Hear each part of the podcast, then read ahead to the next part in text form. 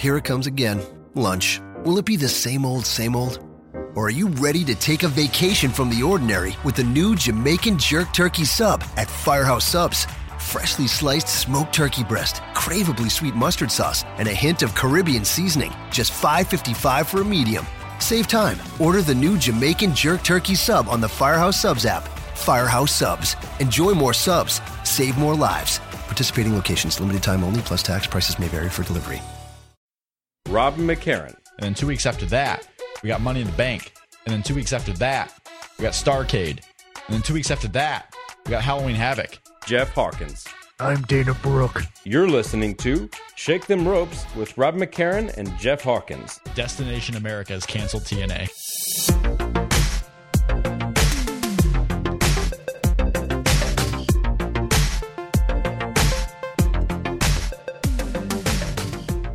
Hello, everybody, and welcome to Shake Them Ropes. Rob McCarran here, Jeff Hawkins with us as always. Jeff, how are you doing today, two days after our big SummerSlam post show?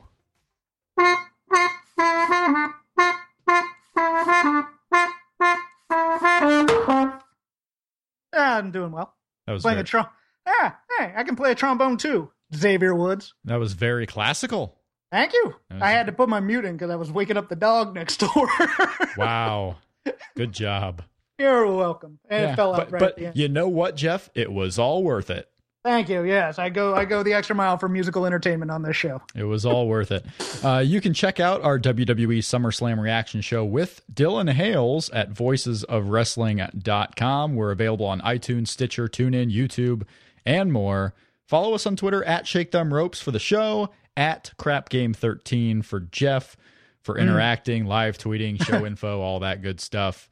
And you can support the show by using our Amazon affiliate link, voicesofwrestling.com slash Amazon. I'm going to put the link in the iTunes description as well. Uh, any purchases you make on Amazon, we get a little kickback. There's no extra cost for you. You can go out and get the new Madden game. you big Madden player, Jeff? I am not. I don't play I- any games. I think the last Madden I played was Madden 08, maybe. I think the last I had was on the Sega. Yeah, whatever whatever the one before Xbox 360, whatever was before that was the last one I had played. So it's been a little while. Um, but yeah, what are you what are you gonna do? If you haven't gotten the Daniel Bryan book, you can also get the Daniel Bryan book through the Amazon link. Only thirteen dollars on Kindle now. So you can go to Amazon through voicesofwrestling.com slash Amazon. We would greatly appreciate it. But Jeff, we may have possible breaking news. Yes. Uh, Wade Barrett has changed his name on Twitter. Dun dun dun dun. you know, because social media is the best way to get all your news. Why not? Yeah, why not? Let's presume the smallest little change means everything. Yes. Uh, Wade Barrett, after getting dismantled in a minute by Cody Rhodes Stardust on Monday's Raw, he has tweeted out two hours ago that he is heading home, not a moment too soon, with the British flag, a soccer ball, a rugby ball, a movie camera, a gun, a beer mug, a fist, and I don't know what the last emoji is. It appears just to be a beige square. You're a man. Don't use emojis. It appears to be a beige square, which may very well tell you all you need to know about Mr. Wade Barrett. Might be a pink slip. Do you think so? I don't know. I'm just looking at it. It appears that uh, if he is indeed gone, because his Twitter handle is at Wade Barrett, he has changed his visual display name to Stu Bennett. He is talking about heading home. He was dismantled after a minute in a joke little segment by Cody Rhodes of all people. So eh, maybe he's maybe he's hurt, just going home to rest. Maybe he just asked for a little hiatus. Maybe he's just working the Marks brother. Or maybe he is indeed gone. Maybe he's the first guy in the post SummerSlam exodus, Mm, if there is such a thing. I don't know. Maybe he's maybe he's angling for that next year's G1, you know? well, hey, if CJ Parker can go to New Japan after leaving developmental, That's right. CJ Parker, now going back to his uh, indie name of Juice Robinson, is debuting for New Japan Pro Wrestling on September 4th. He is going to be part of the Destruction Cards. He is going to work all the New Japan grapplers, so he is on his way there, along with Matt Sydal. Matt Sydal hitting up uh, New Japan on the next tour also. So you got some former WWE and NXT stars debuting for New Japan Pro Wrestling. Uh, when a New Japan Pro Wrestling star debuted for WWE over the weekend, Mr. Jushin Liger. Now, we didn't talk a whole lot about that, but so before we get in the big topics of Raw, I wanted to get your impressions of Jushin Liger versus Tyler Breeze from NXT. You know, I thought it was solid, but not spectacular. But uh, you know, I was grading on a curve anyways because I like Jushin Liger. He's a legend, and he's almost fifty. I mean, how much? How? I mean, he's not going to do what he did twenty years ago. So, I mean, for what it was, I thought it was pretty good. And I thought Jushin, as a as a sports entertainer, fantastic. You know, using the selfie stick, imitating Breeze in the corner, doing the little things to get himself over with the crowd. I thought that was great. It was hilarious. yeah. Yeah, it was hilarious.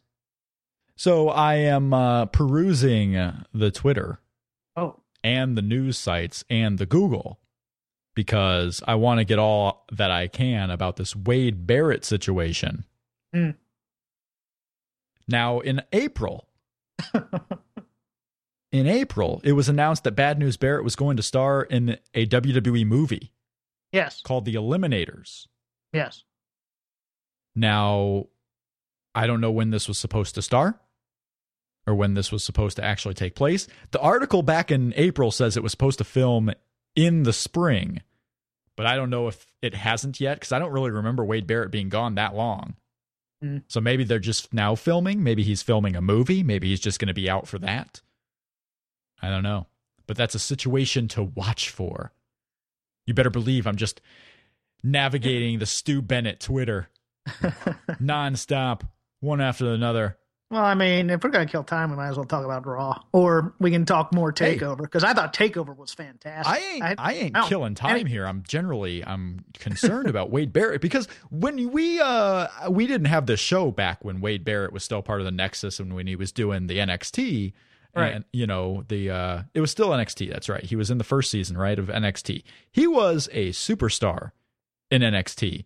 This was the only guy who cut a commendable promo during the here's a word, cut a promo around this word little Yeah. angle when he had Yeah. the winds of change.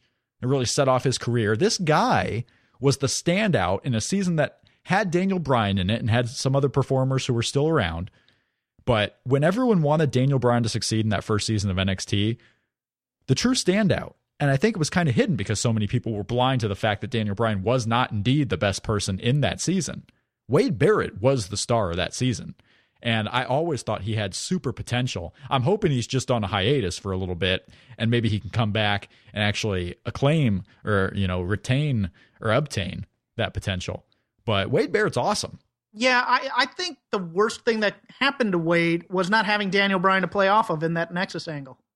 As, as kind as kind of a guy with a little bit more cred for the audience and having you know some poise of having worked in front of rather large crowds. Yeah, it could have been a negative just be- for the fact that they were both new and main WWE audiences Well, didn't know who either one of them was. But well, no, no, no, no. I mean, when, I mean, yeah, when I mean, and you know, they were going to have, they would have eventually had, you know, the leadership tussle probably Yeah. over it, right. and that would have been interesting, I think. But but then they kind of dropped it all in Wade's lap, and then when it kind of didn't go the way they wanted to, mostly on their end of the deal in terms of creative, which we'll probably get into today again. Yep, we're gonna we're Um, gonna talk about that. We're gonna talk about CM Punk and the Undertaker from WrestleMania Yeah. 29 is match number 66 in our top 100 countdown. We are going to get to that later in the show.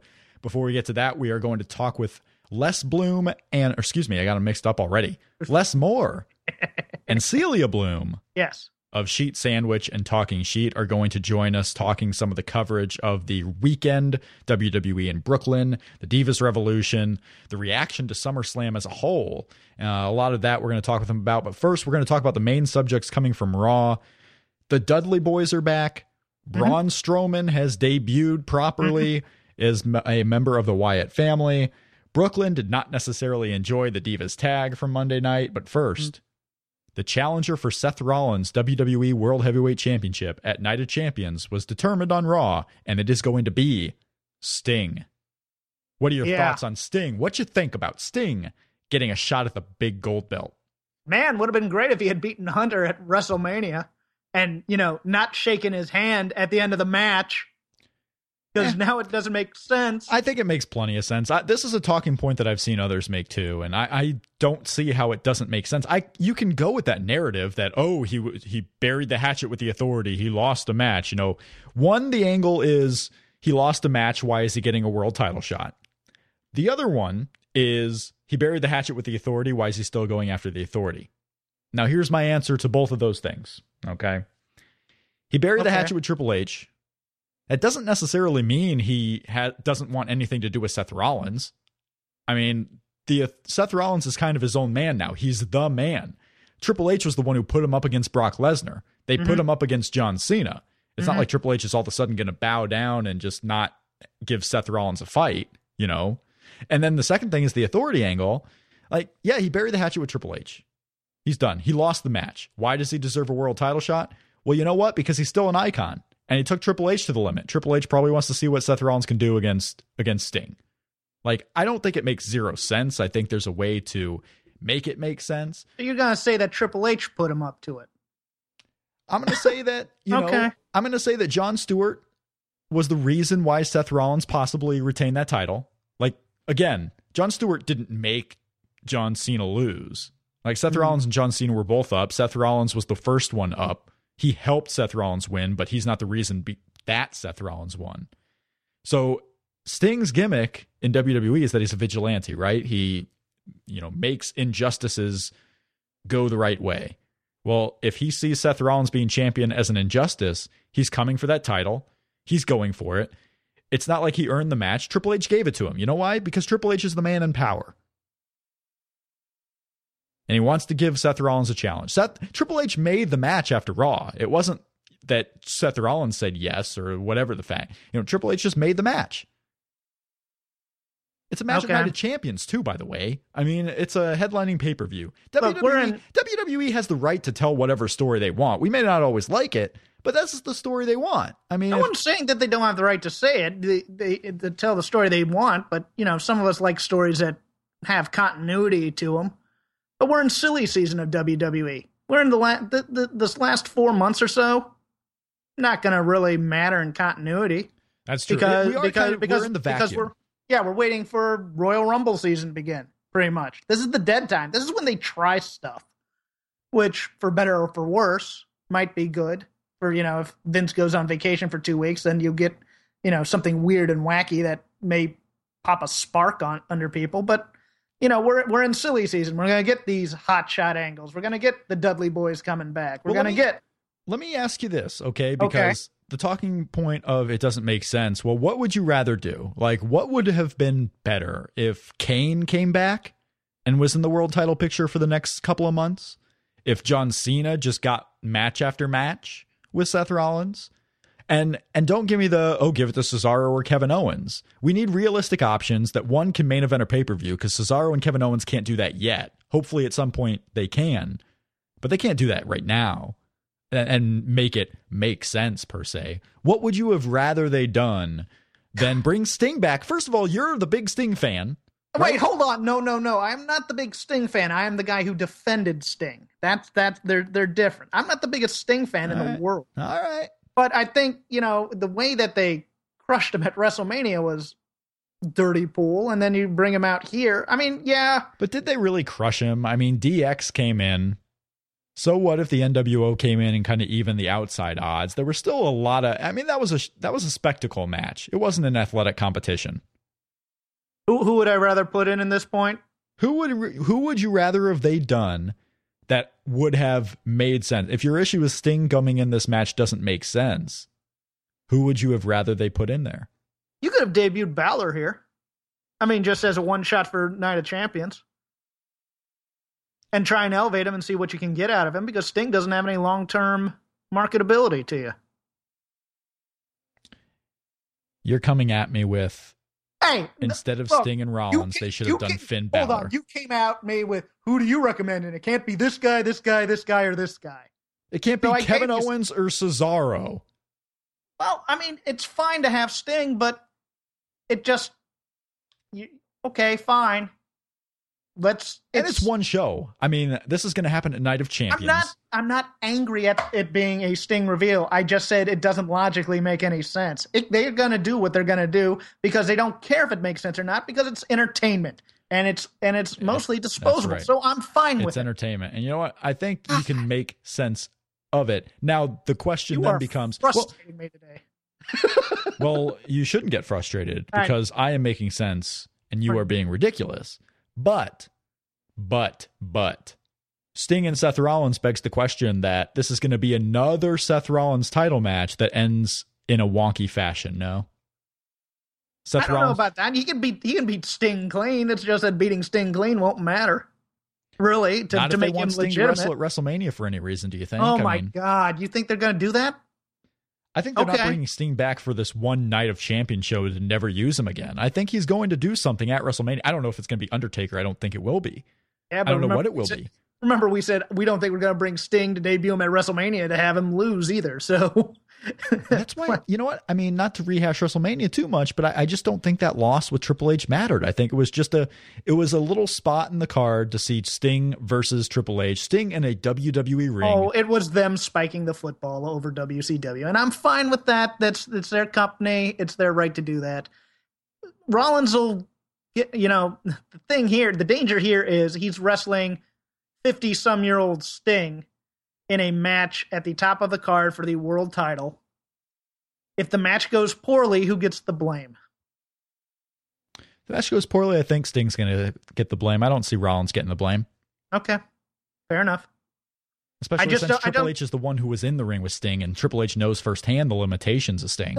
Do you think that gives Rollins a clean win? Let's say a clean win. Oh, I don't think a, I don't think a clean win is happening. I think there's some type of shenanigans because Okay. that's just the way a Seth Rollins title match goes. But if it is a clean win by chance, does it give Rollins credibility as a champ?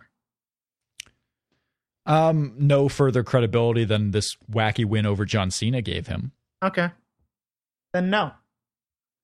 I mean, it'll be. A, I think. I hope it'll be a good match. I mean, I like. I like. uh I think it'll be a fun spectacle, and I think I think they'll probably make it into some type of no DQ. I wonder what they're going to do because right now the WWE website lists him, uh, Seth Rollins, as the United States champion. I don't know if he's going to defend that belt in the same match with Sting, if it's going to be just a dual uh, defense. I don't know if he's going to wrestle twice. I mean, a lot of people out there think that he's going to wrestle twice. I don't know if I would go that way.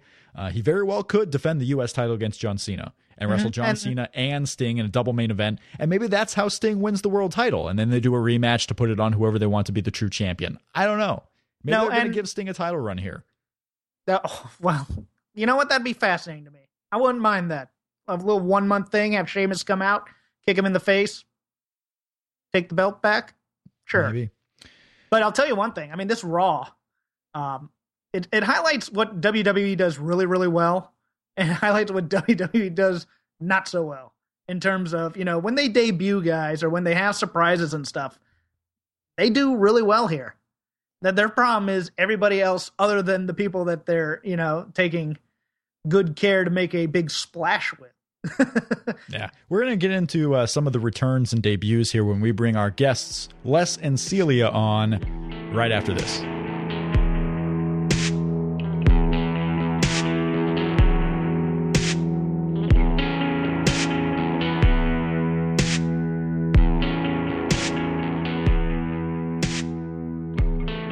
Welcome back to Shake Them Ropes. Rob and Jeff here, and we are now joined by two very special guests here to the show. The first time they have been on the show, uh, we have both, Jeff and I, been lucky enough to be on their podcast, Talking Sheet, individually.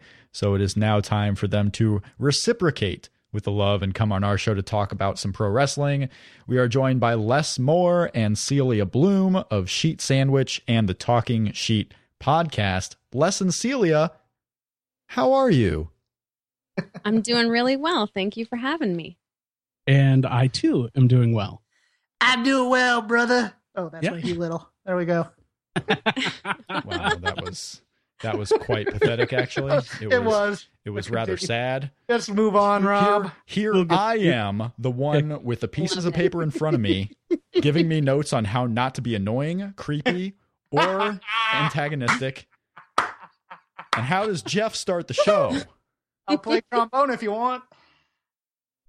That's not a euphemism, by the way. He literally I, started I, the show. I heard the Kurt playing trombone. yeah. Did was you really? Yeah.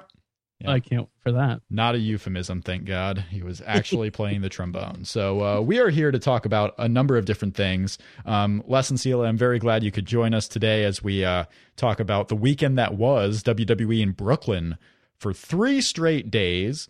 Uh, we're going to talk about all that. But Les, I wanted to, uh, before we get to the wrestling talk, Yeah. I wanted to get to the background and the story on exactly how Sheet Sandwich came to be and what you actually do there if you want to tell the people what Sheet Sandwich is all about. Yeah, yeah, happy to. Uh, so sheet sandwich kind of started because I noticed as somebody who is just a a huge wrestling fan, but also a fan of uh, this kind of notion that there is a cottage industry of people who not only pay for for consuming wrestling content, but but pay for consuming insider wrestling content. But the thing that I had noticed as somebody who does this himself that is pay for premium uh, wrestling insider news content uh, i have noticed this kind of shift happening over the past several years of some of the best stuff that's out there doesn't necessarily take place on any of the premium sites anymore. And uh, the groundswell of maybe disgruntled uh, customers or just kind of uh, people saying what you know what are we paying for? is growing. And i thought wouldn't it be fun to just kind of put the microscope on some of the people who are paying uh, or, or or charging, I should say, as much or more than WWE itself is charging for the WWE network Mhm. for subscriptions to their content. And so, if WWE is worthy of all this scrutiny of what makes a good wrestling product, why aren't these guys um, deserving of scrutiny of what makes good wrestling news content? And I just thought it would be this fun, kind of tongue in cheek, you know, uh, thing to do. And so I started it up, and it it kind of caught on, and people generally either seem to have a lot of fun with it, or depending on their proclivities or their um, their leanings uh, have a hard time with it because there are times where I pick on uh, people who they kind of have an affinity for, and um, it's just interesting to me to see how strong some of those affinities uh, seem to be. But anyway, that's kind of how it got started, and uh, I'm just we've just been having fun with it ever since. And so the podcast is an extension of that, where just every week, rather than talk about just the news of the week in wrestling, we talk about how the news is being covered and the differences between how it's covered in the various uh, premium pay websites. So we talk about the PW Torch a lot, talk about the Observer and F4W a lot, and then a little bit the PW Insider.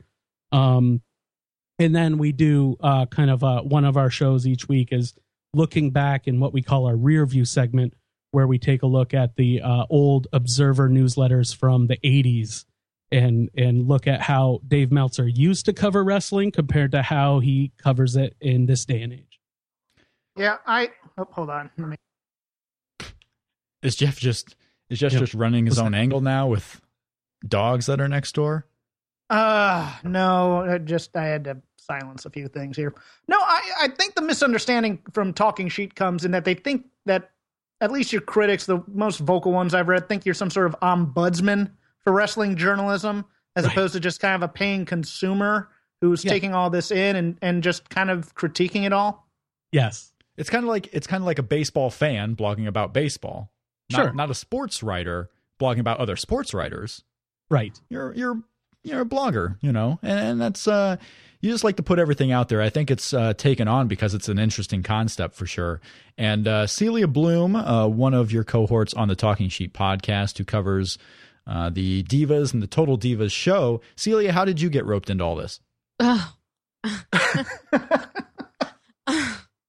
well, uh, I've known uh, Hugh and Les for a really, really long time, and I would always get suckered into coming over here to the studio and watching this stuff on TV. And they knew that I watched Total Divas, and from time to time, I would say things, and they're like, "How did you know that?" can you read things and talk about it? And at first they're like, um, yeah, we'll just toss you a couple things to read. It won't be that big of a deal.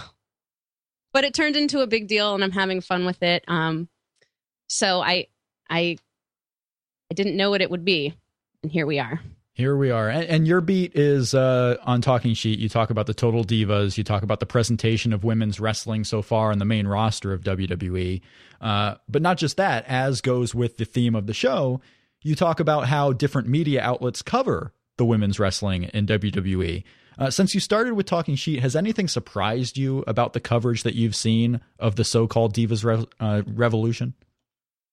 Um, not not really surprised me because it just it just coincident coincidentally happened that I came on board right as that right as this old revolution transpired. So um, it's all I really know.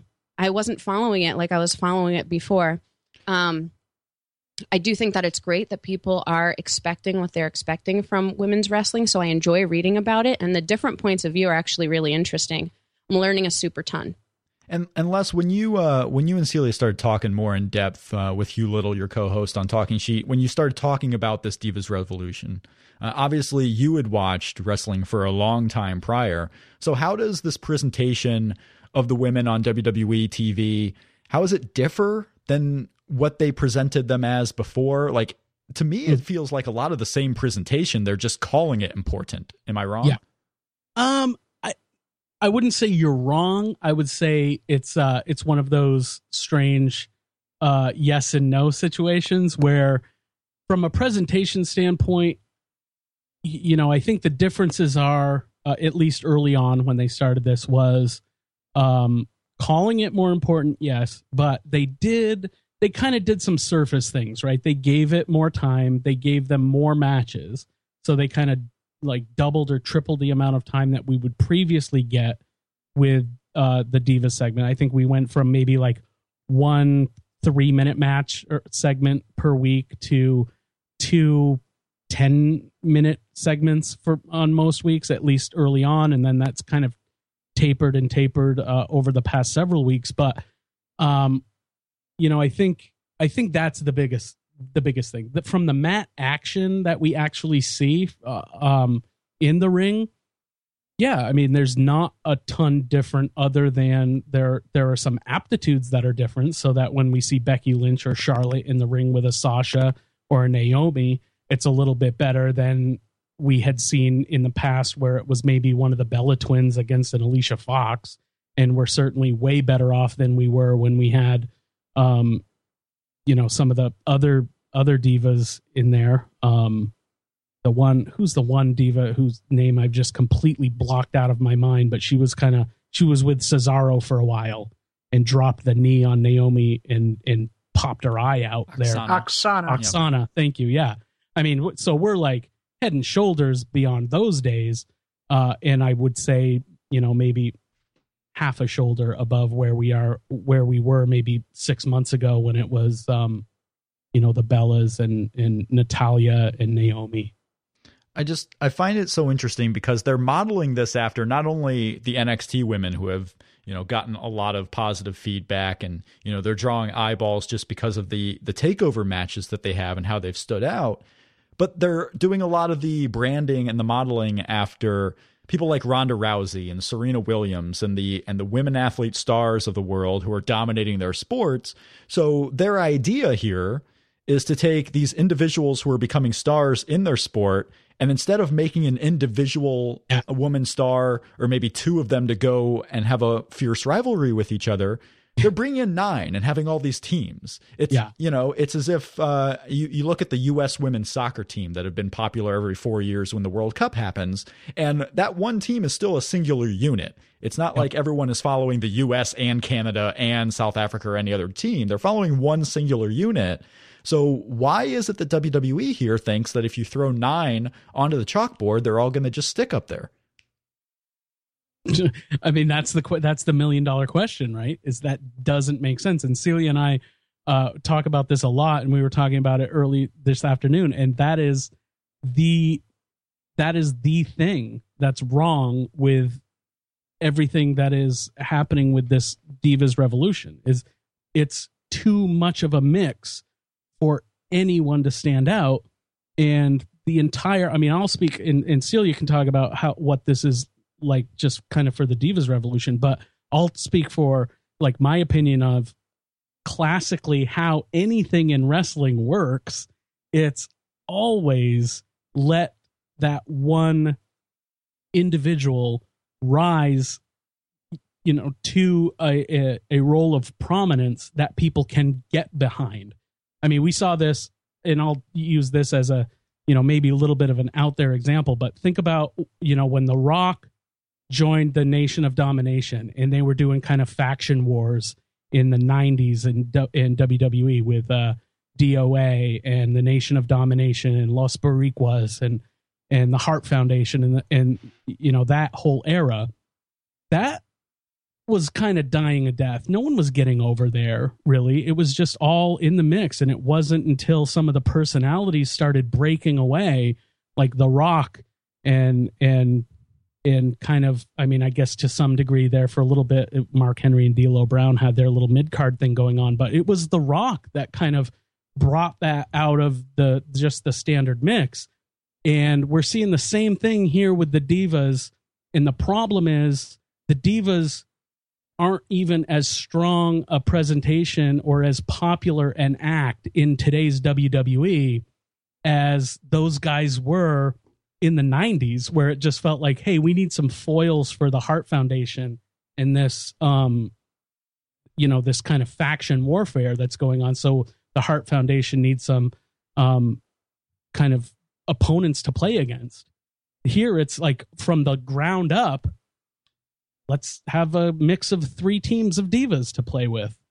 Makes yeah, I, yeah, I think the way to have done this, if they're going to bring them all up at the same time, you do it kind of like how Nitro did it back in 90 late 95 96 i guess was you know every week they'd announce oh next week chris benoit is going to be here next week chris jericho debuts next week Rey Mysterio debuts. You bring yep. them in one at a time. You give them a match with a diva on the current roster, and then you have the nine kind of intermingling to see, you know, who wants to be you know, the alpha female, so to speak.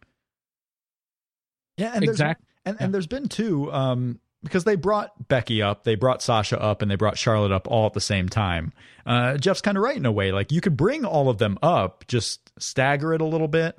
Uh, because even in NXT, when the so-called NXT Women's Revolution was taking place over the last year, they didn't just have one or two faces. They had Bayley, they had Sasha, they had Charlotte, they had uh, Becky, and then they had all the other women who were still new to NXT. So it's it's not like they just had one or two. You could do multiple. You just have to have some singular storylines and singular focus, which just makes all this so weird. Because if they would have brought up all three of these and brought them up individually, I think you would have been 10 times greater the chance that people would care about this if you didn't just put everyone in a team together.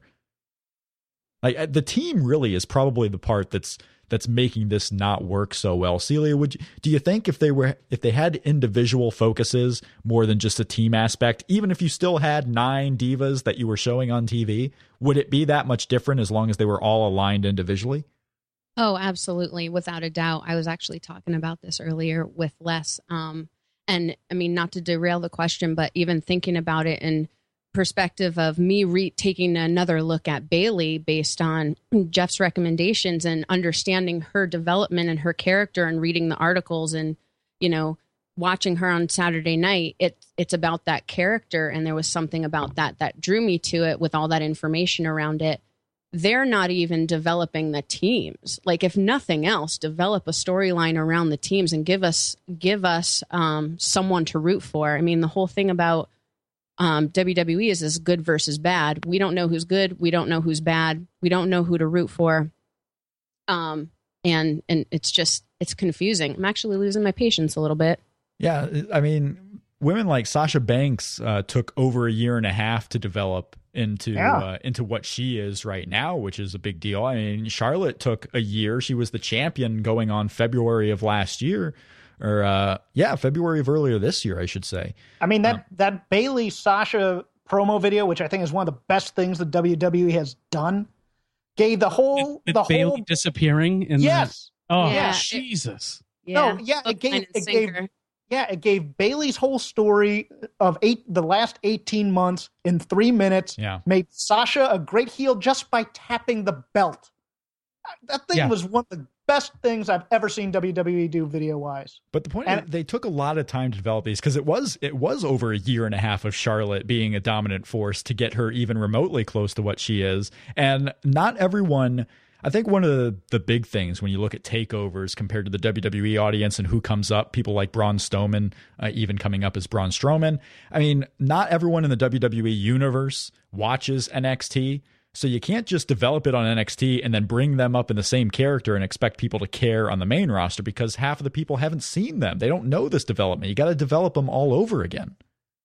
Yeah, yeah, but I mean, here's and here's probably the the the starkest example of what we're talking about is on Raw last night, um, during that Divas uh, six woman tag team match, right? We had the crowd kind of going into business for itself, but for a while chanting, "We want Sasha." They're not chanting, "We want Sasha." Because she's done anything in WWE to make them want her more. They're chanting "We want Sasha" because she has been in the presentation with Bayley. She was there Saturday night, busting her ass in a killer match that was probably one of the, the best matches of the weekend, if not the best match of the weekend. She's gotten over because of her individual contribution, right? And that that to me in a microcosm is exactly what's wrong with the Divas Revolution, and and goes into exactly what you know Celia and I have been talking about with, Yeah. with that. She got over with her individual contribution in front of that specific audience too in Brooklyn. Mm-hmm. So they had seen what the best of the division can be. And she I mean, maybe I'm wrong here. Maybe someone else is the top star coming across on television. I think of all nine who are in this program, and including Nikki Bella, who does come across as a star when she's not in the ring, when she's just a presence on television. Sasha Banks has completely overtaken the role of the leader of Team Bad from Naomi, Yes. who was obvious they wanted Naomi to be the leader. Sasha Banks comes across as a true star, uh, star on TV, kind of like how you couldn't ignore the fact that Trish Stratus was coming up as a star when she first began. Right. Yeah, but yeah, she, you know I what? mean, she's okay, special go for ahead. sure. I mean, her presence is definitely a special thing, but there's been nothing that we've seen. I mean, other than just the way she carries herself, which is, you know, kind of, like I said, a star. So she's maybe got, as divas go, that rock quality where she kind of has the, she knows she's it Yeah. and she's going to let that shine through.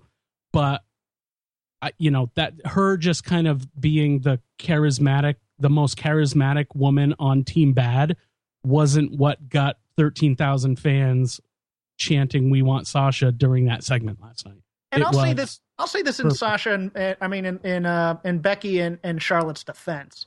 Sasha has it a little bit easier to show confidence and cockiness because she's playing a heel here, while Becky and Charlotte are kind of playing baby faces, and it's hard to come off as a white meat baby face playing cocky and confident.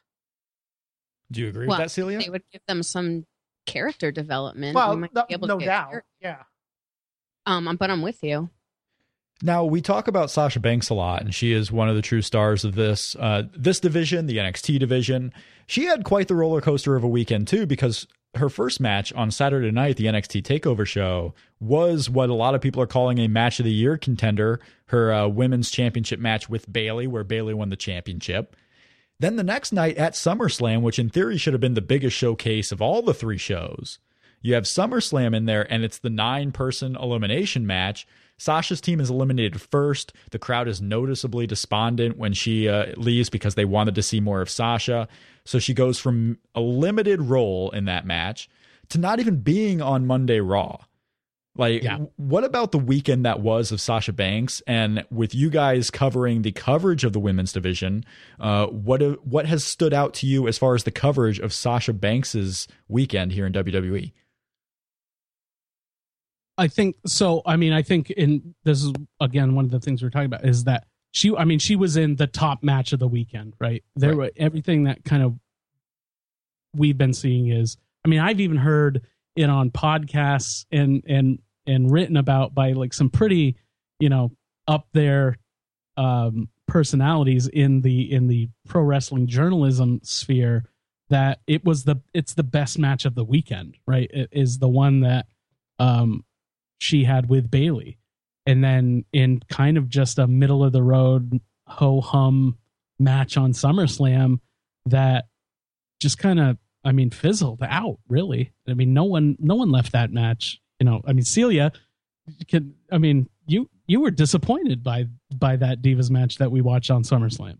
I was. I thought that it there were some strong points, but I thought it ended on a weak note. I I wanted a little bit more than that, and I also noticed like a, what was that whole Charlotte thing when she was leaning against the Oh, last night. or last night? Yeah. I, well, I'm just thinking it's all kind of melding together for me, but um, there's something going on here. I don't know if it's that um, the divas are more aware of how they're being perceived, so there's some quick adjustments in in what's happening. But Charlotte had a weird moment last night, and also fans are reacting today to just how the weekend's matches went and who were really the star. And I would have to say that it seems like Bayley and Sasha is what the conversation is around.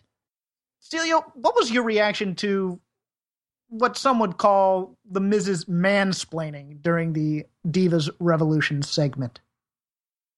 Well, I just don't want him to ever have the mic. I just don't even think he should have anyone should ever give him the mic to be honest, but I just just thought that one, I guess if you're going to go up there with a mic, you have to let them talk. Number 2, um there was just there was no connection for me. I had no idea what was the intent of his what was the point of even inviting doing the what they call it, Miz TV or whatever it Yep. is. Um, I just didn't understand what he was trying to get out of it. I didn't understand the connection. He was a prayer. I mean, really, if you're watching was- that segment, he was basically bringing these women on to all tell them to shut up. Yeah. Yeah, exactly. Well, no, I, th- I thought he was there kind of to trying to get one of them to turn heel on the others because they're saying, isn't there some dissension over who got the pin and whatnot? And then, you know, telling them to They shut did their up. pinky swear. Jesus oh Christ. God, can I just? I mean, uh, the, the pinky swear did more to undermine that segment than him putting his hand up because the, the simple Really? fact of the matter is that's his shtick. He does that every week, even to the crowd. So that wasn't him like mistreating the women. That was just him doing his like stupid ass, you know, new Mhm. new uh catchphrase, Yeah, right? he does that to everyone. Big Show, he's done it to Exactly. everybody. the the the damaging part of that for me and Bryan Alvarez actually brought this up on uh the Wrestling Observer Live today even though strangely he didn't get the details right of when my hand goes up your mouth goes shut which he says every week for 4 weeks mess that quote up but that's his catchphrase that's what he does and the worst part of that wasn't that he said that in between six arguing women it was that when he said it, the crowd for the first time ever was like, "Yes, Yes. please, Yeah. Mhm. shut they were up." they were agreeing with him. Like, thank God Yeah. he's fine. They were thank God the Miz is the voice of reason here, and that should never that should that never is it. the worst part. It is the worst part. I almost felt like during the eight man tag though that Cesaro was being like he was trying to be super pow pow with Randy Orton, like he knows who the star is and he wants to be his best friend. Like I thought he would have pinky swore with Randy Orton at some point. oh yeah, Pinky- they're bringing it back. Pinky swear is the new, uh, For sure. the new high five, the new you and me, bro. We got this. I feel like and- Talia and Bayley pinky swear, but like Becky Lynch and Paige are supposed to like cut open their blood brothers right yeah. thing. Yeah, Paige doesn't seem like the one who's going to pinky swear to anything, No. and Becky certainly doesn't. Bayley would be the one to initiate a pinky swear, and then it would make sense because Bayley, that's Bayley. and guys, what was Becky's whole androids, aliens, and whatever the hell she was talking about? Well, I mean, She's become the comedic personality of the trio, Oh, kind of like how Xavier Woods was for those first couple weeks when the New Day turned heel and he just kind of went off and didn't go along with it. Yeah. Awful. It's like some writer backstage is like, "Oh, she's steampunk, right? This is cool." Yeah. Some steampunk is ghosts and cyborgs and Does- aliens. does anyone watch uh, Big Bang Theory? Yes. the fun with flags segment they do on that show. I feel like if you wanted to make that a WWE segment, you put Finn Balor and Becky Lynch together. Like that is fun with flags. Indeed. They would just be super weird, super awkward. Finn would be playing with his Legos somewhere. like it would be that's fun with flags in real life, and I hope they never do it because then oh. you're just killing all credibility Finn Balor might actually have. And I wanted to get your reactions to Sting coming back, being in the world title picture, Celia and Les. Does it make sense or does it not? I don't know if it makes sense or it doesn't because I have to catch up on why he would be introduced. I'm a little disconnected from that, but I can tell you I was pleasantly surprised because, as a matter of fact, when I started watching back then, I think it was WWF with my dad, Sting was my crush. Sting was your crush. Ooh. CW, sorry. Whichever one. It's changed. I mean, that's right. That's fine. Les, uh, we were kind of talking about this before we went on air. Of course, uh, you know, I think Jeff and I agree that this match could be interesting. It could be entertaining. It may not make you know storyline logistical sense, but in the sense of it, you know, Triple H went one on one with Sting at WrestleMania. It was a tough match. Yes, Triple H won, but now Triple H's gimmick here is throwing all the tough shots at Seth Rollins so he can toughen Seth up. And this is another yeah. shot he's throwing at Seth Rollins. He's putting Sting in the title picture at Night of Champions. Um, if it's a one match thing, if it's a win for Seth Rollins, it's not really doing any harm, is it? No, I mean, what I mean, there can be no harm done to defeating a 56 year old man who's only in for spot kind of uh, special attraction um, matches. And this is high profile. It's going to get high hype. Sting was not, I mean, as much as people have passion around Sting being in WWE, it, which is great. I mean, as somebody who was, you know, grew up on on Sting in UWF and WCW, and it, it's great to see him in WW in a WWE ring. He was not hurt. I mean, Sting being in that match with Triple H and having that presentation with the NWO and uh, and D-Generation X being out there and the sledgehammer introduced and all that stuff none of that was as damaging to Sting as the years he toiled in TNA as kind of a non-entity mm-hmm. for anything but kind of this half-assed troubled organization. So I think we ha- there's a there's too much of a passion around wins and losses as it relates to a guy like Sting at this stage of his career. Sting is somebody who can be there for at least now, right? I mean, you couldn't do this in perpetuity but he doesn't have the shelf life that that we should have to worry about it. He can come in, pop some interest, and do his thing, and win or lose, it doesn't matter. I mean, and I know that's cliche to say, and I don't always agree that wins and losses don't matter. They certainly do. They do for guys like Kevin Owens and Cesaro.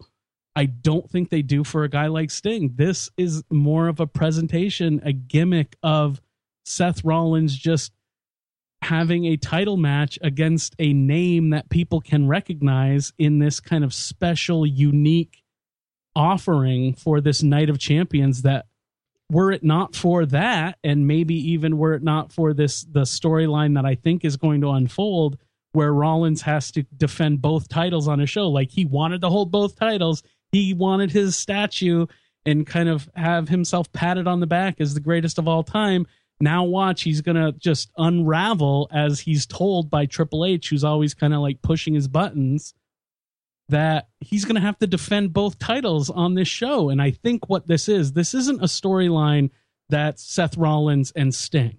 That's not the storyline.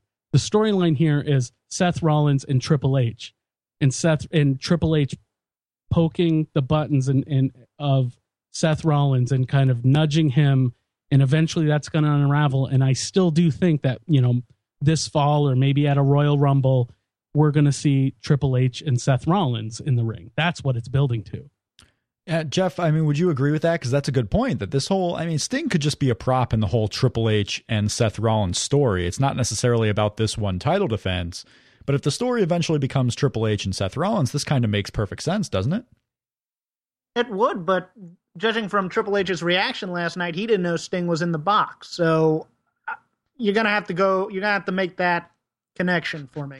I, I, I love just I, I hear you say that and I just laugh. Like judging by Triple H's reaction. All right, fine. Okay. No, no, no. I'm not saying no. This is what WWE is, and this yeah. is why wrestling is great because you just said, and this was the angle. Sting was in the box. I mean, I just love pro wrestling sometimes. Like that's how that's how Sting gets a championship match because he was in the box. Yeah. Yeah. I, love it. I, I want And to it- but but here's the thing: if they Go go the way you think they're going, it's going to be another one of these. Well, the authority planned this all along, and our shocked reactions were fake, and it's just it's not going to do much for that Triple H story, to be honest. But if they do it if they do it that way i don't know if i think les's idea here can happen without Yeah. triple h actually knowing that sting was indeed going to be revealed maybe this is just one little detour in triple h's eventual plan Yeah, here Seth, Seth could I- cut a I think- Seth, I mean- Seth could cut a, cut a promo that says, "Oh, you should have known. You're in charge around here." Yeah. ahead, I mean, I kind of, I kind of disagree. I, I don't know that Triple H's reaction was one of like shock or surprise. I- I mean, look, lo- storyline logic wise, I know this is a leap because we're talking about WWE. Right. Is that Triple H has already vanquished Sting? He should not be worried about a guy like Sting. So he didn't react as though a surprise Triple H might in finding Sting in that box he reacted in kind of like a ooh this is now a thing i'm gonna just kind of back out of the ring and let this take place that's completely befitting a character like triple h you know wanting to play out you know not wanting to tip his hand to a guy like rollins to say yeah that's right mf'er i set this up and Hmm. now you're going down because you know i'm i'm i'm throwing another thing at you he just kind of oop okay now it's on and backed out. You know, I don't know that it was this kind of like he didn't go into like a livid reaction, stomping his feet and and and throwing a temper tantrum like we've seen Triple H do before when his plans do not go according to plan. Stephanie even more so, right? I mean, the the tantrum level was not as high as it has been in the past, and we've seen these guys do their machinations before where even when they knew something was going to happen and they set the stage they kind of play it off like we're you know we didn't really do it but like kind of wink wink nudge nudge we did it where are they at on total divas because jeff and i we don't watch the total Oh. diva show we don't watch tough enough either but where are we at on total divas in continuity to what's currently on tv on raw Sure. Thank you for asking. It's actually all starting to meld together right now, so it's it's connecting a little bit better for me. Um, right now, we're at the point where uh, Trinity just turned, uh, and and so they announced that in the last episode. Tonight's episode, um, I'm looking forward to. I don't know what's happening in the actual in in um, WWE, but there's some turning event. Oh no, we're at the point where TJ gets hurt. okay so that, Tonight's episode includes TJ getting hurt and Natty's reaction. Um, so that's kind of where we are. But they are starting to talk about the Divas Revolution. And I'm starting to get some background kind of information um, that goes along with that. And the interesting thing, well, I was actually uncertain um, how much. I'm uncertain how much is scripted, but what I'm finding after today, and people are emailing me articles, and there's some, you know, um, severe call outs on Twitter. Um, Eva Marie has her NXT debut. Aha. Also, um, going back to the Divas reactions, I think it's interesting. I'm starting co- to connect, especially with how the girls reacted on Twitter last night. Um, they think that they think they're revolutionizing wrestling. So I actually have a question of who do they listen to the people that watch their show? Because I can't imagine that we are the only ones that feel like, hey, you said you were going to bring it, you haven't brought anything, but you're going to get agitated when people are expecting more and kind of we're snoring in the in the bleachers watching you because we want this revolution and you're not bringing it and then you go psycho on Twitter, which I thought was bad form by the way. right Um, so it just occurs to me that one, they think they're revolutionizing women's wrestling, which is a problem. Two, um, I, I- who's giving them feedback? Who's listening to the people talking about what we expect? Like how? I mean, how horse you're at the water. jeff Oh, I thought you were going to answer the question for her. Um, I- actually, I have a question, Celia. What was your reaction to the Miz last night and his interaction Ugh. with the Divas? I was snoring already. I'm like, can we get on it? It was a little painful for me to watch, I thought. It didn't even need to be there. We don't even know why they're in this battle. For what are they in this whole conflict over? What are they all wrestling for? Just to be the best? Yeah, I, Right. I, question And- that and- too throughout the team because Jeff, and, and we'll get to uh, that point there because, yeah, again, it comes down to teams versus individuals. And the fact that Nikki is there talking about how it doesn't matter what team wins, it's all about the belt. Well, if they keep doing this teamwork stuff, no one's getting a chance at the belt. So wouldn't you think that the teams even want to disband, realizing that, okay, at some point, one of us actually has to challenge for the title, Jeff? Oh yeah, and and that goes to motivation and character motivation. If the whole point is this this Divas res- revolution, which Stephanie po- pointed out, is because Nikki Bella runs the division, and the most thing most important to her is breaking that record. How come nobody yet has said, "I want the belt so Want a I can shot." break the record"? Yep. Yeah. or I want to I want to prove I mean think about it here's the thing guys Nikki has um had this record leading up even before the Divas Revolution. And since the Divas Revolution has not yet had one title defense. Right. right? So it's like what what is this record what are we building towards you know since the introduction of all these new new gals on the roster? She hasn't even had to put her title up once since then. That's ridiculous. So hopefully what i hope is you know i actually there's a part of me that's optimistic coming out of last night's atrocious segment in that um i'm hopeful that the idea before the segment died of nikki holding up the title and making the title the thing right is a a sign of things to come. That now we're going to start getting into the you know that's the the golden nugget. That's the thing that everybody's going to be going for and and it just so happens you know unfortunately it happened you know in in the midst of a, a segment that wasn't highly regarded by the fans but i hope the storyline is there and then i do yeah. think it, one of the things you know celia and i were talking about too is that that and celia mentioned this just a, a, a little bit ago of um Charlotte against the stairs after the match, looking kind of despondent and just kind of kind of pissed when Paige and Becky went to kind of help her up.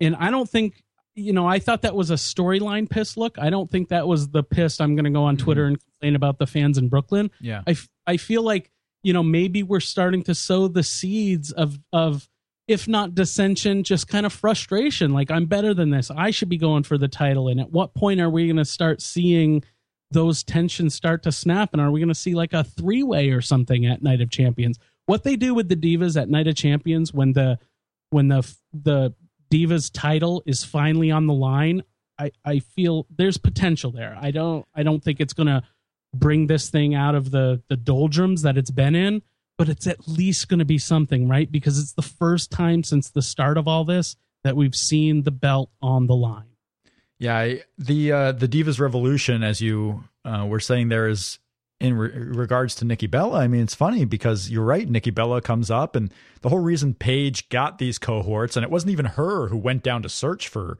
Becky and Charlotte. It was Stephanie who just said, "You know what, Paige, you need help, so I'm giving you help here from the NXT Divas." And Nikki hasn't defended the title. The Divas Revolution, if anything, has helped Nikki Bella retain that championship because she doesn't have to defend the belt anymore. It's it's chaos.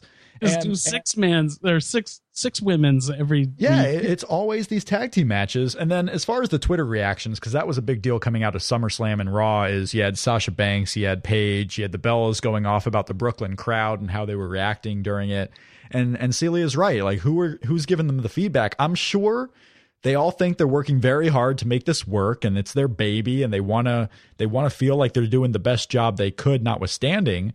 You've gotten these non-televised segments. You have paige who was doing a q&a at wizard world talking about the name team pcb and you can kind of see in those little interviews frustration that the women have with the creative team and how they're being presented in certain aspects because they give these ideas and they're not really followed through on and then they're given ideas that go completely contrary to what they're all trying to do um, Nikki Bella with the gift that Celia saw and her work in the match with Sasha Banks is Nikki Bella looks like she's trying hard too. She may not just be capable of having these all around great matches, but she certainly is trying. They, I don't think anyone in that group is not trying. It's just not the right way to present a whole revolution if you're going to keep calling it that.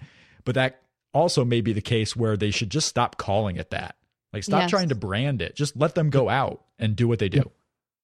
I would. I actually wonder if they didn't use that word at all, if we'd all be thinking the same kind of thoughts if they hadn't introduced that word, um, Divas Revolution, in with the whole concept and just let it play out. We pr- we would we would be having similar conversations, but I don't think we'd be as harsh. We wouldn't be as judgmental. Yeah. I think we'd be saying instead of oh they're not living up to the revolution, they're not doing what NXT is doing. They're we would be saying oh isn't it cool that they brought all of them up all at once and they're having you know more time on TV. Like it's just it's women's matches, but it, it's better than what it was in a lot of ways. It's not perfect. It's not great right now. True.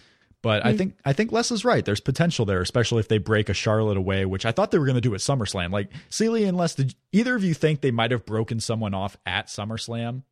I thought something like that was going to happen. I was expect I was expecting more kind of turmoil Yeah. at that segment versus some of the other turn of events that happened throughout.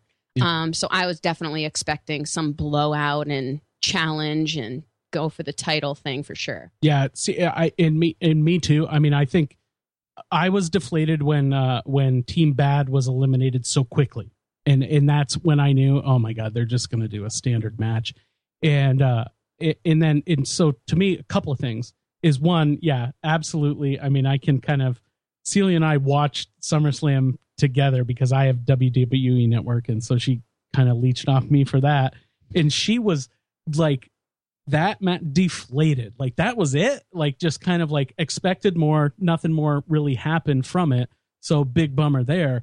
But then two, you know, as soon as it looked like it was just going to be a standard, let's get one team out of the way, and maybe it was like let's get Sasha out because she worked so hard last night. Let's get her right out of the way and just break down to these this three way. When I tuned into Raw last night and saw that they were basically having a, a, another rematch for all intents and purposes of the back half of the the three way from the night before, I just rolled my eyes because because I really did think we were going to start to see some legitimate development of this storyline going into Night of Champions, right? Because the whole gimmick of Night of Champions is every title in WWE is put on the line. Mm-hmm. Well, what does that mean compared to SummerSlam when the only title not defended at SummerSlam was the women's title? So, when are we going to set that up? When are we going to get a challenger break away from the pack to go after that title to challenge Nikki Bella and say, you know what, you you know you talk a good game, you run your mouth, but you know put up or shut up at Night of Champions? I thought we'd see that happen either at SummerSlam or uh or Raw, and you know when it didn't happen, that was my biggest disappointment. It wasn't the crowd doing the wave or chanting "We want Sasha." It was just there wasn't a lot of movement in that storyline in a mix that already doesn't have a good storyline. I think you might have been right with some foreshadowing there with Charlotte against the stairs too. Um, I think it will be Charlotte who breaks off for sure. She's the only one that really doesn't fit into any team there. Like, why is why are her Becky Lynch and um, Paige even together? We don't even know because she made the third one. So it would make total sense if she was like, "F this, I'm out of here." And the final question I have for you two, and it's probably the most important question. I know Jeff wanted me to ask this one. Braun did? Strowman, small sample size, greater or worse than Rowan? Your thoughts? I did not. Okay. Oh, I mean, for me, greater. I mean, he just he's not as he's not going to be as good a worker, but he looks the part better. We've already got a ginger in Yeah. Sheamus on the uh, on the on the crew. Yeah, I, I think he looks the part. He's throwing people around. He's big. Uh, what I liked about that presentation on Raw is he does the mean guy face like every bad guy, uh, you know, thinks a mean guy face should look like. You know, just start clenching your teeth, look mean, open the eyes real wide. But then they do that fade with the the Wyatt family little image there, and that brief second you see him go from mean face to smile, and I think that's the kind of sadistic look you should have in the Wyatt family.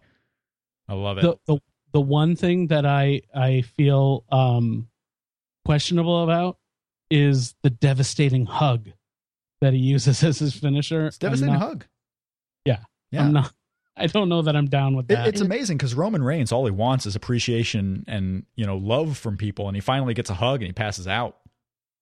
Yeah. It- Celia hates the Wyatt family just in general because they look so dirty and awful. Oh God, don't even touch me. I wouldn't even want to wrestle you. Don't even touch me. I don't want it. Do you think my- that's maybe why Dean Ambrose is always in the ring with them because he doesn't mind the filth? Maybe because I also noticed he's a bit gross too. He's quite gross. I think so. I think it must be the wife beaters. It's got to be. There's And the something. sweat Hugh and and the- I ugh. actually talk about this a lot. oh wait, is that there's just I think there's just something naturally repulsive about the Wyatts to women.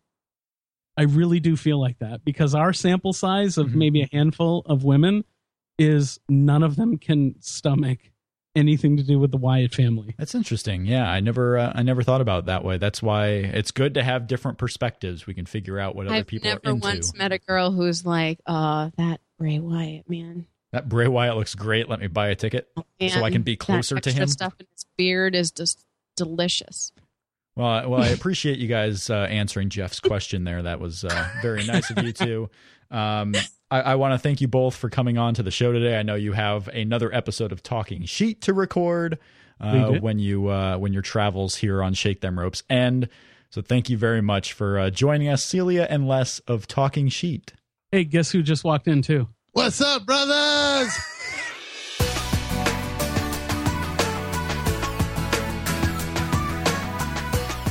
We are back on Shake Them Ropes. Rob and Jeff here. It is time to now talk about our top 100 match. I want to thank Les and Celia again for coming on to the show. But Jeff Hawkins, hmm. it is time for match number 66 in the top 100 countdown from just a couple of years ago, WrestleMania 29. CM Punk, The Undertaker, the battle. Really, a battle not like many other WrestleMania Undertaker matches where the idea for CM Punk wasn't to actually win, it was just to make Undertaker lose. Like it was a weird match we're going to get into here from WrestleMania 29. Your overall thoughts on second watch here because I know we both watched it when it happened. Mm-hmm. Undertaker and CM Punk. You know, in retrospect, I've kind of mellowed on my opinion of the build. I, I didn't care for it at the time, but CM Punk was great in it in terms of the acting and in terms of what he was doing with it. He was intense and he was believable as a guy who would go at at all stops, at all costs. I mean, even like the goofy stuff with the urn and and you know Paul Heyman dressing up as Paul Bearer. Right, but but that kind of goes into CM. Punk's character, did it not? Where he was just a guy who didn't care about anything. He was Yeah, going he to was make trolling. Undertaker lose, and he didn't care how he was being shown. He didn't care if it was out of taste. He wanted to make sure he was getting in Undertaker's head the way no one else has ever done. Yeah, and and um, you know, I I thought Punk was great in this match as well. Yeah. I, I I you know we we kind of get on get on him a bit for being a bit sloppy or not into it if his head's not right, but he knew it was a big match, so he had to deliver. It, my only regret was that they didn't go stronger with the trying to make the Undertaker lose. You know, kind of doing the Eddie Guerrero spot with the chair. He gets Mhm. hit and just kind of lays it next to him, trying to trick the referee. I would have liked you know, I know they want to have a good match, and I understand why they didn't do it for that reason, and Yeah. that's perfectly fine with me. And I think that's it too. That's Yeah. the reason. and I, yeah, and and and I can, and that's why I can forgive it for that, even though it was being built one way, and they almost had the count out, which was nice. Although that table spot haunts me Yeah, because watching it. Because what they did, I mean, at one point they did, you know, a lot of it. Mike Chioda was the ref, and Undertaker would get these punches in the corner and do different things, and Mike Chioda was telling him to break, and Yeah. the announcers, he was so close to the five count where the announcers were talking about how all Undertaker has to do is lose his composure. And he could get disqualified, and that would be a loss. It would be a loss on the record. Like CM Punk's not really trying to win. He was trying to get Undertaker DQ'd. He was trying to use the table spot to get a count out victory. Mm-hmm. Like a lot of this match, while still trying to have a classic match. So that's why I think they didn't do it too often. Is Undertaker or CM Punk was just trying to get the illegitimate, if you will, victory. He was Right. he was more so trying to get the loss on the record of the Undertaker more than he was trying to win a match because because there was nothing really at stake for CM Punk in this match. If a victory happened, it was all about getting Undertaker the loss. Right. And I think, you know, a lot of people had had kind of dismissed the match to be honest with you because there ah, there's no way CM Punk's going to win this match. So, you know, whatever happens here does it. But, you know, in a vacuum, it's a very entertaining match and I still you know, the number of little things that Punk does during the course of this match, especially always calling for the power of the urn, Right. Yeah. I, I- think are, are are fantastic here, and and Heyman's really great here in terms of you know that was two and a half, you almost got him. Let's Right. keep on him, you know, being the kind of coach. And when you put that in the entire storyline of then when Brock and and Undertaker go together, it makes you know it makes a nice little continuity thing there. I, I really like that too. Yeah, because and this match starts. I mean, you have uh, from start to finish, it's a whole presentation. I mean, CM Punk comes out. It's his last WrestleMania match. Uh, you know, in hindsight, we have Living Colour coming out to play Cult of Personality live for him down to the ring. And I love me some Living Colour, so I thought they were really good here too. It ended up being Undertaker's last win in the 21 match winning streak. Is at WrestleMania 30 he would lose to Brock Lesnar, and a lot of the reason why Punk was growing frustrated with WWE. You know, he did the Colt Cabana podcast where he talks about a lot of it being medical, but in the ring. This was the third of four years where CM Punk thought he might get the main event, which was his biggest goal in WWE. It was the third of four years where he didn't. Because at WrestleMania 27, Punk thought that was his year. It didn't happen. The Miz was in the main event. You know, The Rock returned the next year, and Punk and Jericho was the semi main. And here you go with Triple H trying to convince CM Punk that the Undertaker match is really a semi main event, also. But Punk, of course, not buying it. He always wanted to be the last match on the show. And then WrestleMania 30, he knew before he quit that he wasn't going to be the main event. They were going in a different direction with Batista, and then it eventually became Daniel Bryan. So this was a string of matches here where CM Punk was going in kind of with a chip on his shoulder to show why he was the focal point of WWE, or why at least he should be. You know, in retrospect, let me ask you something here about that because I always found that interesting that he'd want to be in the last match. You think he cared about winning that last match, or he Oh, just no. wanted to be in it? I just think he wanted to be in it. He wanted to Okay. be the main event of WrestleMania because there I have been agree. plenty of those before him who didn't win the main events that he still looked up to. I was just, yeah, I, I, I believe him when he says that. A lot of people didn't. They go, well, he wants the the shot with the confetti over him, and so I go, no, I just think he wants to know that they had the full faith and trust that they could put him in the last match of the night and that he'd deliver. He, want- I- he wanted yeah. to be the main event. He wanted Mhm. it to be with somebody, of course. He wasn't trying to say, I won the main event. I just wanted to be in the main event.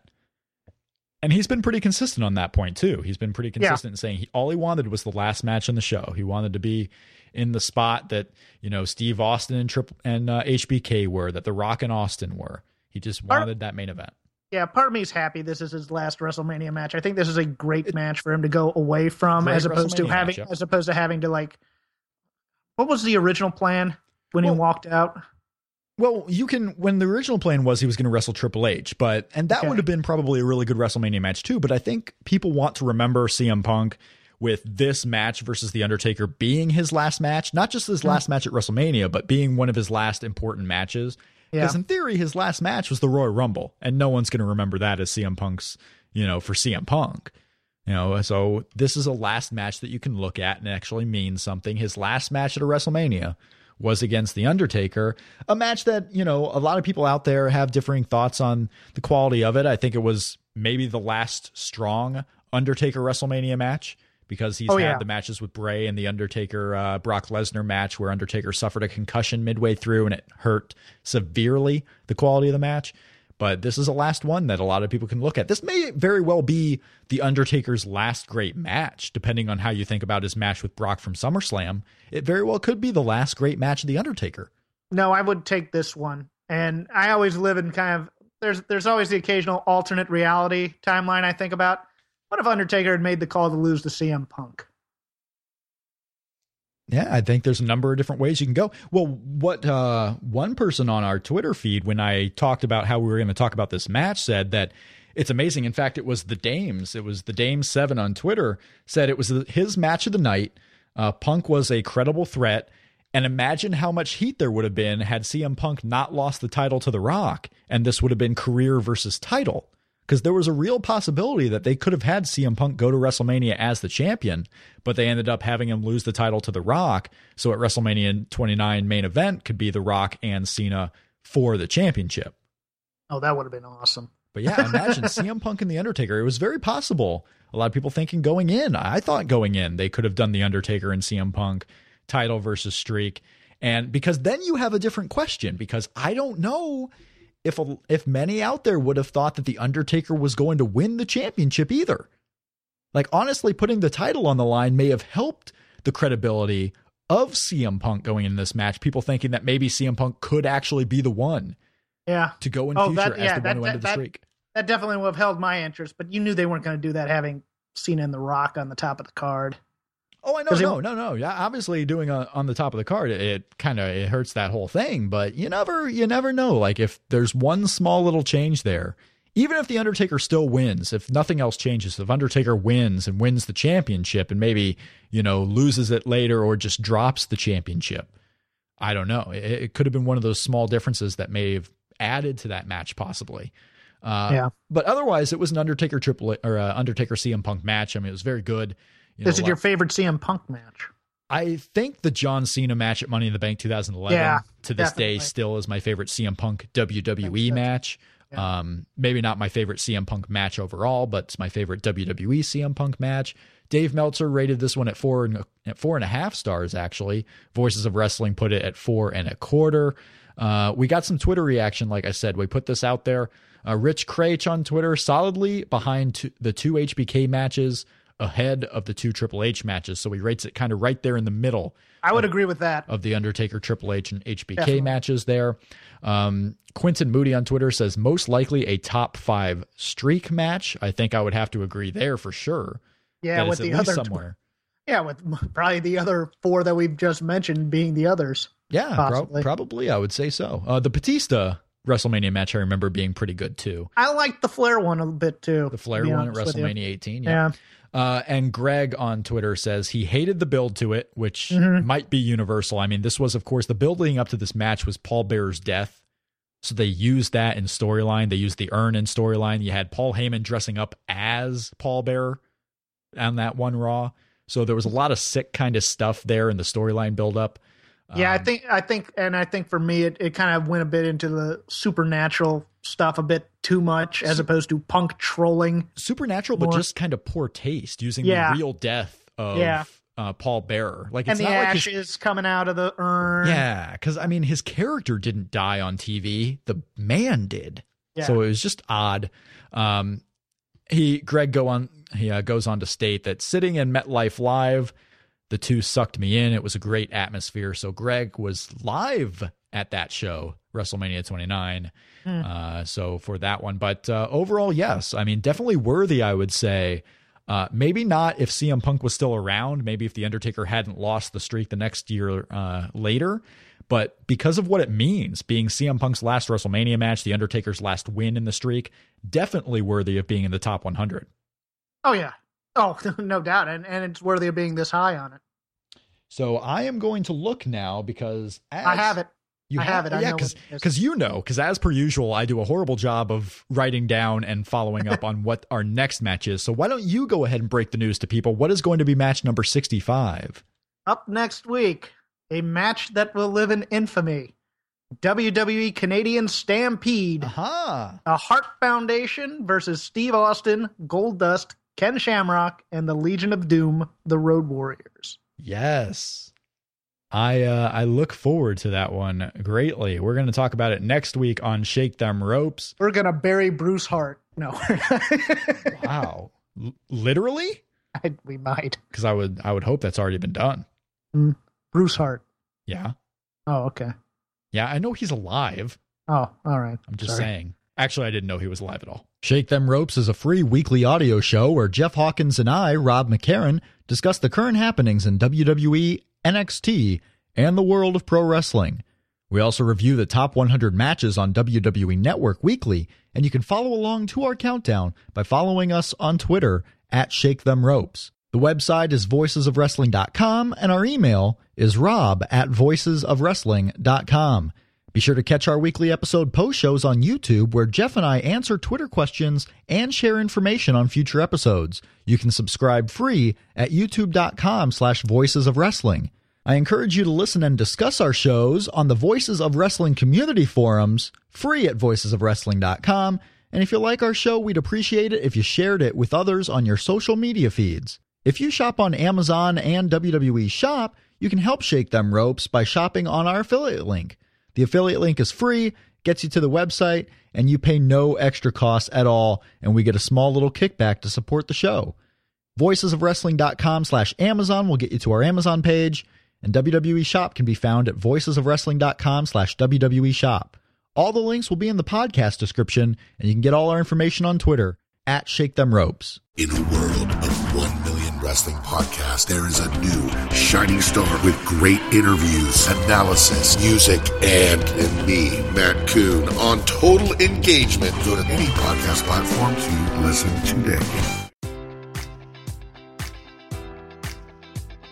Enjoy all your favorite sports like never before at BetMGM. Sign up using code Buckeye and receive up to $1,500 back in bonus bets if you don't win your first bet. When you register with BetMGM, you'll get instant access to a variety of parlay selection features, live betting options, and the best daily promotions in the business. And with BetMGM at your fingertips, every play and every game matters more than ever. Place your money line prop, or parlay bets with the king of sportsbooks today. Sign up using code Buckeye and receive up to $1,500 back in bonus bets if you don't win your first bet. BetMGM and GameSense remind you to play responsibly. 21 plus and present in Ohio, subject to eligibility requirements. Rewards are non withdrawable bonus bets that expire in seven days. Gambling problem? Call 1 800 Gambler in partnership with MGM Northfield Park.